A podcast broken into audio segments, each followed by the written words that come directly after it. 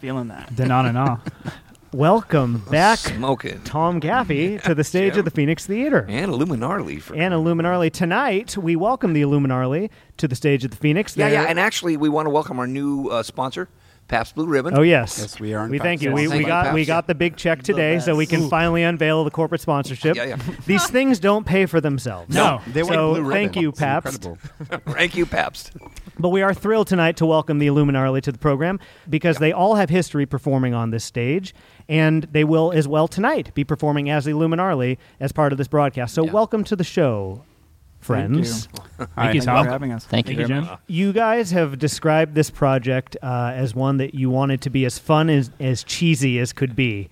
My dear friend Tom here loves cheesy things. I love cheesy. What do you love about cheese? I think, the coolest end of creativity. It's my favorite side of creativity. I mean, one of my first experiences with creativity was this tune that I wrote when I was in high school. It was all written around the line, "Shot a man just the other day." How cheesy can that be? Tell us about that song. Oh, that song? Shot a Man Just the Other Day. Yeah, Shot a Man Just the Other Day. How'd you fill it out with other lyrical content? Let's see. It kind of writes itself, I feel like. I'm 2 nights into hell, and my body is burning and fading, and I'm dying, might as well, because without you, there's no use in waiting. My heart cries for your touch. My soul screams it knows that it wants you, and I need you very much. So tell me, please, what can I do? What can I do? God, I love that tune. You know, how cheesy is that? Now. That is so cheesy. No, I love that stuff. Do you still consider the project to be cheesy?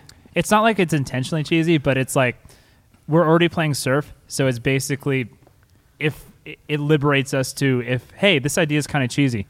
Who cares? We're already playing surf. This project that you guys are in now does not have a vocalist. No. Okay. And so I read this long interview you guys did with the Santa Rosa JC Oakleaf, so I pulled some things here and there. One of the things you said is that it's purposefully abstract and that you're not trying to say anything. Yeah, I'd say that's fair. Would everybody agree that you're not trying to say anything? I don't think we remember saying it, but that's we'll stick to it. Yeah. Does everyone agree that with the songs you're not trying to say anything? No, definitely not. Nothing. We're purposefully trying to say we are. If anything, it's like a stream of consciousness kind of thing. It's a lot of it. Something. It is something, but it's more just like, hey, we watched this sci-fi original. How did that make you feel? Made me feel like this. You know, it's just like that kind of thing. It would make me so happy if you could zoom in a little bit on that statement and tell me which song was influenced by which sci-fi original. Oh, well, an obvious one is off our first record, The End Is Gnar. Okay. It's called Piranhaconda. Yeah. And it was called something else at first, but we saw the movie Piranhaconda and we're like, that name just fits the song. It like to a T. And we're like... It was also an amazing movie. It was... an immaculate movie. Had no idea it was a movie. Yeah. You had no idea? The whole group didn't. I'm pretty sure Michael Madsen's in that movie. Yeah. He is in that movie. Yeah. What happens in Piranhaconda? Well, a piranha and an anaconda are conjoined. Uh-huh. We don't know why. Yeah. Jeez. It eats people for about an hour and a half. Yeah. And... Michael Madsen's in there. I really do feel like the social, like political commentary from Jurassic Park about how the ethical implications of scientific progression.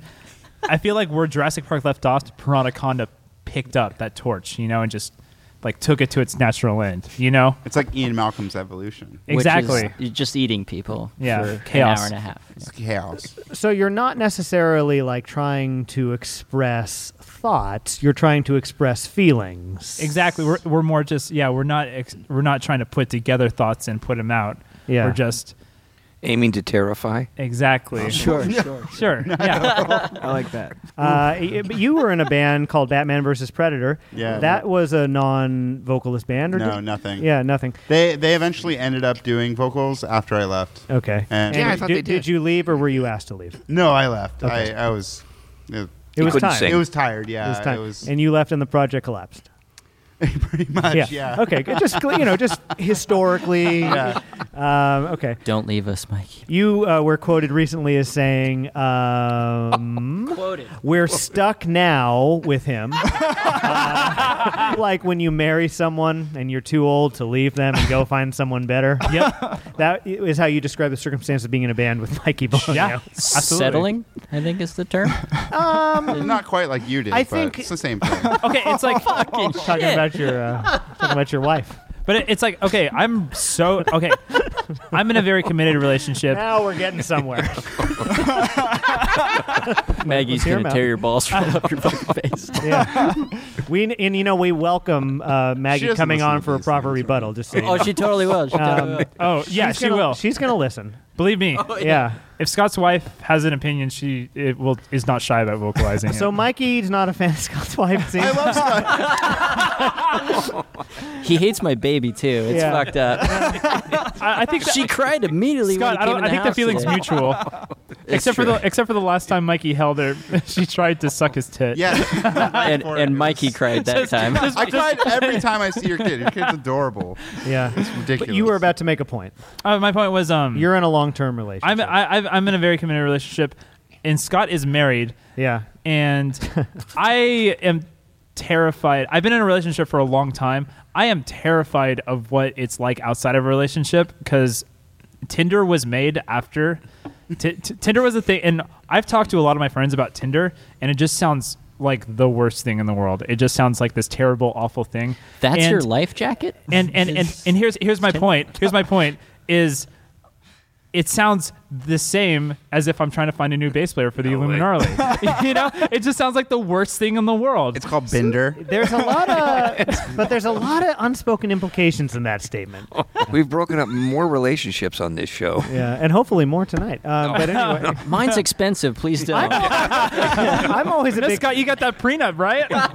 I've always been a big fan of like burning down the existing structure and rebuilding. So I mean, if this helps you do that, I am very proud to be part of it. No gods, no masters. Burn it all down. Thank you. Yeah, but you know what? I do want to take the time before you go too far with This is the Tom tone of trying to repair whatever damage has been done in the last 5 minutes. Gone too far. I always know the tone. Go ahead. Because one of my favorite parts of watching you guys is actually watching Mikey play bass. Have you checked out his right hand? That is so fucking fluid and smooth. Yes, I have. Yeah. Absolutely. Yeah, absolutely. That's the only thing I can do. I'm actually tone deaf and horrible with my left hand. Oh my god! Yeah, but you got the fingers on the right to just keep it thumping. Thank you. Crying aloud. To an earlier point, though, you are afraid of being single potentially because of the Tinder exists, and it's like to me that like says to me it's like well if I'm out of a relationship I have to be on Tinder, and it's like you don't have to be on Tinder. It's weird because it's like no you don't. But Tinder for the do you know what will. Tinder is? No, I got no idea. Would you tell Tom what Tinder is? Tom. Yeah, but it's kind of like why would he know? Why would he know? I think it's what you use before you light a fire. Tinder is a networking social media. Do you know what that is? Application. It's a hookup app. It's a hookup. Okay. App is short for application. Yeah. Is that the swipe one? Yeah, you swipe left or right, and it's a straight grinder. Yeah, it's the straight grinder. Yeah. Yeah. Okay. Wow. Do you know what Grindr is, Tom? Yeah. Grindr, I got it now. Would you like an analysis of... No, I think I'm getting it. You see someone's face, you don't like it, you throw it in the trash. You swipe, if you like it, you swipe right. If you don't like it, you swipe left. And they don't show up again. Good trash, good trash. And if someone thinks you're good and you think that they're good too, you guys get to bang. You get... Now, what if you broke up tomorrow? And you just were single for a little while. Couldn't you just do that? Couldn't you just like be single for like 6 months, a year, so 2 years? Lonely, yeah. Couldn't you do that? Yeah. Oh, of course. Really? I don't think so. Could do that? I don't think you feel that way. Uh-oh. What about you, Jim? Jim, are you seeing anybody? I'm not seeing anybody. Ooh. How's that? Now, what about you? Are you seeing anybody? No. How long have you not been seeing somebody? See, as the interviewer, I quickly deflect on somebody else. Go ahead. I love that. No, 8 months. You're good at this. Yeah. Well, are you on Tinder? No. And has it ever even been a consideration? Not really. I just don't care. Are you sort of like when it comes sort of situation? Yeah. It's visceral. I don't think about it. It just happens. Really? So, yeah. I'm just like, that's it. And I don't know. I actually appreciate time alone, like on the outside of everything, kind of. So. Yeah, I just feel like it would hurt my personal brand too much if I was seen on a dating app. Yeah, I use the dating apps. They don't work. Yeah, because I'm. Don't you worry about your personal brand though? I don't give a shit. Yeah. Did you ever though? Did you ever? The guy's drinking PBR. Did you ever think like I don't want to be, because any of the other people may see it and all that? No, not at all. I don't. I mean, I know who I am. Social media can't ruin that. You guys have a song called "Dude, I Like Your Shredder." What is a shredder? It's a great tune. It's a sweater that rules. Okay, is that so? Yeah. Okay. At the end of the song, you put in a little excerpt from Dawn of the Dead. And it says, nice. There's some quotes. It says, we've got to remain logical, rational, we've got to. And then somebody else says, but that's not how people are. And then the first person says, but we've got to. There's no choice. It's that or the end. Does anybody want to comment on that? It's a pretty important sweater. Yeah. Yeah. They came from a show we were at where some guy was wearing a really nice sweater, but I was probably like too drunk to do like a shredder. And it's like maybe. Yeah, and we were like, hey, what's this new song going to be called? Hey, remember Mikey said that really stupid thing at that show? Yeah, we'll call it that. It's pretty much how song names go for us. There really is, no meaning to anyone. We called the song called Periodic Table of Sharks. It doesn't make any sense. And we'll get to that. But that quote, Dawn of the Dead, the original, was like, is definitely an influence. That quote just always stuck out to me. So I was like, yeah, I'll throw it in there. It kind of seems like it fit too. Why does it stick out to you though? Because I listened to it and I thought that's an interesting like back and forth we have to wrestle with every day. Well, I liked it because it wasn't none of the main characters in the movie said it. It was just like TV noise going on in the background. But it was like one of the I don't know. It just was one of those moments of like exposition in the movie where the background noise was really kind of like showing the internalization of like where humanity was at that point.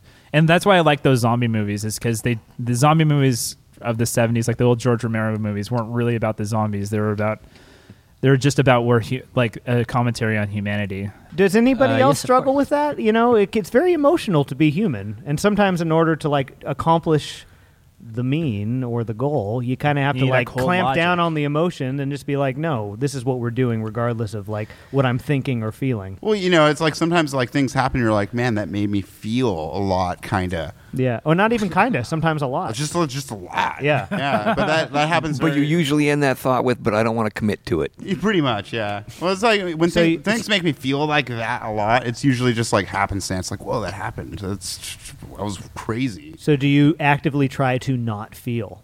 Oh no, I just don't feel. Oh, okay. Yeah. It's, I don't have to try. When feelings happen, it's weird. Do you feel like you're a grumpy young old man? Oh, definitely. You do. Okay. Yeah. Would you guys agree with that as well? Yeah, I could back that up. We all are to a degree, but he is the grumpiest of oldest. We're old enough to the point where we see young people doing stuff and we're like, what the fuck? They have no idea what they're getting themselves into. You're just like, are you joking? We see these bands like going on tour. Like I used to go on tour. It's just like, yeah, we're going on tour. It's gonna be so sweet. I'm like, yeah, all right. Yeah. Good luck when you get just back wait. When you're broke and you hate each other. Yeah, pretty much. Because it's the truth. Here's another quote from our friend Derek Nielsen. He had this to say. He says we're all just engaged. We're kind of old. We've all been bands for a little too long at this point. We're at the point where we've been inspired for a little too long. We're kind of burnt out. And that was how did you describing great way to sell your band. We don't give a shit. We've discussed a lot of life philosophy tonight. The band obviously doesn't seem set out to conquer the world. The band's just going to take things as they come. Well, why would bands not try to do that? Because in your first bands, I think you had that mindset. I definitely. Yeah. Definitely. Yeah. Agreed. Yes. And you don't have that anymore. Now you're just taking it as it comes, and whatever cool experiences come, you're going to enjoy. Yeah, I mean, everybody, you always want to like write a record and be heard by the world, but who the fuck's listening? Well, that's why you that's why you come on stage with Jim and Tom. Yeah. Tom, do you have any closing thoughts for our friends the Illuminarly tonight? I'm listening. Yeah, I know you are, and you always have. That's Tom. One of the incredible things. Appreciate the shit out of you. Yeah, absolutely, definitely. I could come back here anytime, and even if you were pretending or not, but you always definitely could. Were very much aware of where I was and what I was doing. Yeah, somewhat of a musical home. Yeah, it definitely is, and I grew up here. That's what I think that's one of the reasons I wanted to do the onstage of Jim and Tom is just because like this is the Phoenix is my roots, you know. Yeah, thanks. Yeah, absolutely. Yeah, I feel that. So next up is a collection of songs by our good friends the Illuminarly. We thank you guys for coming here tonight. Thank you, Tom Gaffey. Oh, thank you, Jim. Thank you to everybody who was involved in the production behind us tonight. So we have so many people that are a part of this thing. We love you. If you're watching the video, Mikey just gave the middle finger, which is, by the way, why you should watch the video. There's so many Easter eggs. And I guess that's it. So next up, Illuminarly plays some songs. Thank you guys so much for coming. Yeah, thank you, Jim. Thank you, Tom. Thanks, Tom. Thank you.